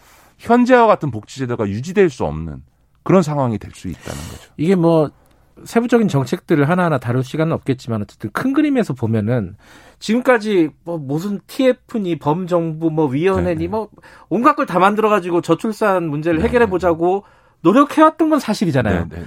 근데 이게 왜 안 되는 거고, 그럼 뭘 어떻게 해야 되는 건지 이게 이제 네네. 핵심일 것 같아요. 그동안은 저, 저출산 문제를 역대 정권마다 가장 큰 과제로 그러니까요. 두고 많은 지원을 했습니다. 예를 들어서 제, 제일 큰 문제가 취업 문제, 주거 문제, 육아 문제 아닙니까? 그래서 육아 지원 정책도 굉장히 많이 내놓고 신혼주택에 대한 그 부부에 대한 주택 지원 문제도 하고 이런 지원인데 물론 더 저는 더 이런 육아의 사회화라든가 어, 음. 젊은 층에 대한 어떤 공공임대 주택의 제공 같은 주거 안정 정책이라든가 일자리 정책 등 이런 것도 굉장히 중요합니다만 사실은 그 그런 어떤 사회 경제적인 문제를 떠나서 젊은이들의 혼인에 대한 인식의 변화, 음. 혼인, 결혼, 출산에 대한 인식과 문화의 변화라고 하는 것에 훨씬 더 주목할 필요가 음. 아, 있습니다. 일본의 사유리 씨가 그 결혼하지 않고 출산을 했지 네, 않습니까? 네, 저, 네. 제가 아는 20, 30대 여성들 중에서는 자기는 아이를 낳을 생각은 있는데 결혼할 생각은 없다라는 음. 겁니다. 그거는 이제 우리는 아직도 여전히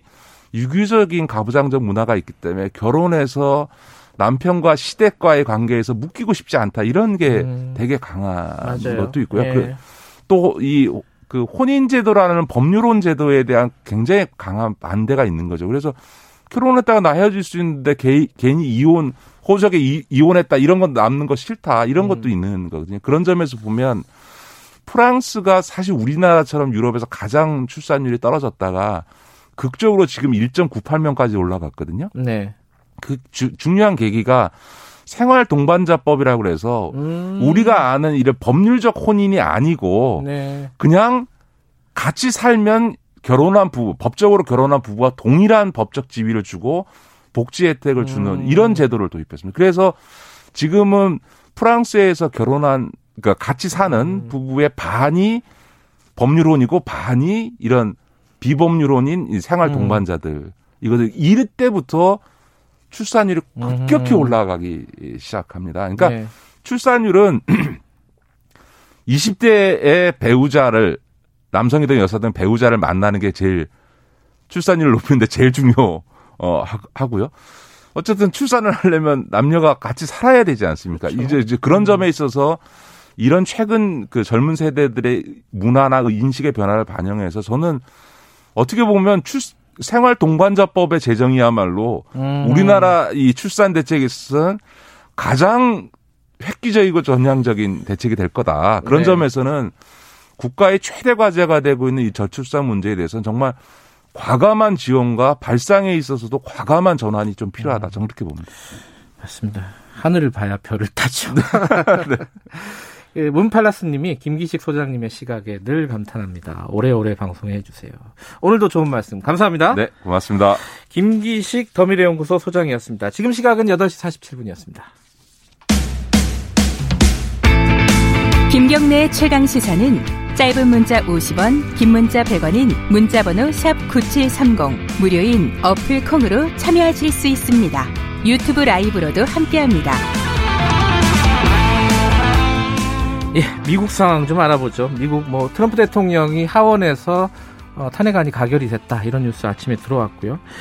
뭐 SNS, 트위터, 페이스북, 유튜브 이런 데서 대통령을 차단해 버렸다, 계정을 정지시켰다 이런 얘기도 있고요. 참 미국이란 나라 어떻게 지금 돌아가고 있는 건지 미국 현지 얘기, 연결해서 얘기 좀 들어볼게요. 워싱턴 업데이트 어, 박상현 칼럼니스트 연결돼 있습니다. 안녕하세요. 네, 안녕하세요. 예. 이게 지금 탄핵안이 하원에서 가결이 되면은 이제 상원으로 넘어가서 네. 임기가 일주일밖에 안, 안 남았는데 그게 처리가 되는 겁니까? 되든 안 되든 어쨌든 어떻게 예측들을 해요? 미국에서는요? 어 우선 그 상원에서는 어, 임기 내에 통과되는 거는 어, 무리라고 얘기하고 있고요. 그래요. 기본적으로 음. 걸리는 시간이 약 그게 사실 상원에 들어가면 재판이거든요. 아하. 그래서 재판 과정이기 때문에 예. 그거를 뭐 양쪽에서 다 증언을 하고 하려면은 아무리 짧게 잡아도 일주일은 잡히기 때문에 네. 이 시간 안에 결정 나는 거는 무리라고 생각을 하고 현재는 어 하원만 통과했기 때문에 탄핵은 된 상황이고요. 네. 어 나중에 이제 그 재판을 거쳐서 이제 그 어, 죄를 확정하는 과정은 음. 아마 임기가 끝난 후에 진행할 것 음. 같다고 합니다. 그러면 지금 대통령의 직무는 정지가 되어 있는 건가요? 법이 어떻게 되어 있나요, 미국은? 아, 아, 미국은 좀 달라서 직무 정지는 아닙니다. 그래요. 직무 정지는 음, 아니고, 네. 예, 그냥 재판을 기다리게 되는 거죠. 그러면은 지금 어쨌든 임기가 일주일밖에 안 남았는데 민주당에서 이렇게 적극적으로 어, 탄핵을 추진하는 이유가 뭐라고 봐야 됩니까? 어, 사실 그 하원 민주당에서 예. 민주당 하원 그 하원 의장인 낸시 펠로시가 첫 번째 그러니까 재작년이었죠. 네. 그 탄핵을 할 때만 해도 어 민주당 하원 의원들이 선거를 앞두고 있기 때문에 선거에 영향을 미칠까봐 굉장히 전전긍긍을 했었거든요. 네. 근데 이번에는 어 선거가 다 끝나지 않았습니까? 11월에. 그래서 네. 이제 앞으로 하원 하원 의원들은 2년 동안의 시간이 있기 때문에 다음번 선거를 걱정해야 되지 않아서 음. 이번에는 반드시 트럼프를 제대로 어, 그 처벌해야 된다는 생각이 강한 거죠. 음. 다음 선거에 못 나오게 하겠다. 뭐 이런 측면도 있는 거예요? 네, 그게 굉장히 강하고요. 음. 하지만 그거하고 별개로 예. 어, 트럼프가 지금 한 행동이 이제까지하고는 차원이 다른 뭘까 헌법을 망가뜨린 행동이라고 보고 있기 음. 때문에 이거를 그대로 넘어 그냥 놔두고 넘어간다는 거는 음. 어 첫째는 미국 사회 아주 나쁜 선례라고 생각을 아하. 하고 있고 또 예. 하나 나오는 이야기가 미국이 민주주의를 선도하는 국가로서 세계에 굉장히 안 좋은 영향을 미치는 그러니까 세계 음. 세계에도 굉장히 나쁜 선례를 남긴다는 어떤 음. 피임감을 느끼고 있더라고요. 네, 단순한 뭐 정치공학적인 얘기가 아닐 수도 있겠군요. 지금 네. 그 트럼프 대통령이 각종 SNS에서도 다 차단이 됐다, 계정이 정지가 됐다. 이 트위터, 페이스북, 유튜브요. 이거는 아니 이게 어떻게 봐야 돼요? 이게 참 생각이 복잡해지더라고요. 임기 얼마 안 남아놓고 갑자기 이러는 것도 좀 이상하고 그렇다고 해서 놔둘 수도 없는 네. 거고 미국에선 여론이 어떻습니까 이거에 대해서? 어 트럼프 지지자들을 제외하면 대부분은 찬성하고 있습니다. 아 그래요? 어, 어 예. 왜냐하면 사실 소셜 미디어 기업들이 이 조치를 취한 것도 자기네들이 그걸 원해서라기보다는 여론에 밀려서 음, 한 거거든요. 네. 근데 그 여론이 사실 지난 4년 내내 어, 트럼프도 어, 다른 사용자들하고 똑같은 기준으로 저렇게 거짓말을 하고 나쁜 소리를 하면은 차단해야 된다고 얘기를 했는데 네. 소셜 미디어 입장에서는 아 이게 일반인이면은 차단을 하겠는데 선출된 공무원이기 때문에 이 사람의 말은 기록으로 남겨야 되기 때문에 우리는 차단할 수 없다 이런 입장이었습니다. 음. 그런데 예, 결국 이제 대형 사태가 터지고 이제 여섯 명이 사망하는 일이 벌어졌잖아요. 그러니까 네. 이 상황까지 오니까 그리고 또 하나는 이제 트럼프가 임기가 거의 다 끝났기 때문에 네. 어 사실은 이쯤에서 차단하자고 내부적으로 이제 결정을 한 거겠죠. 음, 그러니까 지금 방금 말씀하신 그 쟁점이 있잖아요. 미국은 워낙 표현의 자유를 네. 중시하는 나라이기도 하고 국민들이 직접 네. 뽑은 어, 대통령 선출 권력을 일개 사기업에서 입을 막아버린다? 이게 받아들일 수 있는 건지 미국 사회에서 어떻게 보세요? 네, 그게 사실 문제가 됩니다. 그래서 음. 미국의 그 전형 그 굉장히 유명한 인권기관 ACLU에서도 네. 트럼프하고는 굉장히 사이가 좋지 않았지만 인권 단체이기 때문에 네. 그런데 그런 단체에서도 이번 문제에 관해서는 이런 식으로 하면 안 된다고 이제 그 경고를 했거든요. 음. 그 거기서 ACLU에서 반대를 한 이유도 어, 말씀 방금 말씀하신 것처럼 선출되지 않은 권력이 선출된 권력의 입을 막는다는 건 있을 수 없다는 거죠. 음. 근데 다른 한편으로는 예. 어, 소셜 미디어 이전에도 어, 대통령은 얼마든지 국민한테 메시지를 전달할 수 있었거든요. 매스미디어가 있었으니까요. 그래서 예. 지금도 사실 트럼프가 국민한테 자기의 메시지를 전달하려면 얼마든지 가능한 통로는 있습니다. 음. 그런데 이제 소셜 미디어로 그 대통령 당선까지 왔던 트럼프기 때문에 예. 타격이 굉장히 큰 거죠. 음. 그 또 하나 좀 복잡한 게 아니 이게 여론이 여론에 밀려서 이렇게 결정을 했다고 했는데 주가는 막 떨어져요. 이 결정을 하니까 이건 또 어떻게 봐야 됩니까? 사실 그, 그, 그 트위터 입장에서는 좀 어, 트럼프가 좋은 고객이었던 건 사실이거든요. 사실 그 사실 4년 전만 해도 트위터가 이 정도로 관심을 끌지는 않았었어요. 그 아. 트위터, 트위터의 영향력이 좀 줄어들고 있는 와중에 어, 트럼프가 트위터를 열심히 사용하면서 전 세계에서 몰려들어서 이제 트럼프의 트윗을 받고 실제로 트럼, 트럼프의 팔로워 숫자가요. 네. 어, 트위터 그 하루 사용자 숫자의 절반 정도에 해당할 정도로 전체 숫자만 본다면은 아, 굉장히 많은 숫자이기 때문에 예. 이 사람들 비즈니스를 지금 잃는다는 거는 굉장한 타격인 건 사실입니다. 음. 근데 어, 다른 한편으로는 트위터가 덕은 받지만 리스크도 예. 같이 커졌거든요. 정치적인 리스크가 굉장히 커졌고 그것 때문에 사업을 사업에 집중하기 힘들다는 말이 나올 정도로 음. 문제를 겪었기 때문에 이런 음. 결정을 하게 된 거죠. 근데 페이스북의 입장은 좀 다릅니다. 페이스북 같은 경우도 뭐 비슷한 일을 겪긴 했지만은 네. 어 페이스북은 뭐 트위터도 어, 비슷한 업종이긴 하지만 광고업을 하고 있거든요. 근데 음. 지난 팬데믹 기간 동안은 광고 그 수익이 굉장히 줄었습니다. 그래서 트럼프하고 상관없이 어, 페이스북 입장에서는 지금 수익 문제가 있고 또 음. 앞으로 그 바이든이 계속해서 이어갈 그 반독점 혐의 조사가 지금 앞으로 몇 년 동안 진행될 거기 때문에 네. 주주들은 좀 불안해하는 대목이 있죠. 음. 근데 이 와중에 그 미국의 통신품위법 이게 트럼프 대통령이 계속 폐지하자고 주장했던 거잖아요. 이 논란이 있던데 네. 이거는 간단하게 얘기하면 뭡니까? 이게 좀 복잡해요. 네, 이게 사실 좀 그 복잡한 부분이 있는 문제입니다. 원래 음. 그 통신품위법 그 230조라는 거는 네. 어 원래 이랬습니다. 인터넷 포럼 같은데 글을 남기는 사용자들이 글을 남기는데 그것 때문에 문제가 생기면은 그래서 그것 때문에 이제 그 명예훼손 같은 예. 문제가 생기면은 그 기업이 책임을 져야 되느냐 아니면은 그 글을 남긴 사용자가 책임을 음. 져야 되느냐 문제였거든요. 예. 그런데 그것 때문에 회사들이 어려움을 겪었던 게 이제 90년대입니다. 음. 그래서 이, 이 법이 생긴 게 1999년인 96년인데 그때 그 인터넷 기업을 그 양성하려는 목적으로 음. 플랫폼은 책임지지 않는 대신에 그 사용자가 남긴 글에 책임지지 음. 않는 대신에 그건 우리가 법이 보호해 줄 테니까 대신에 너희들은 열심히 어 그 게시판에 있는 거를 깨끗하게 청소하는 노력을 해라는 의도로 만들어진 법이거든요. 그런데 음.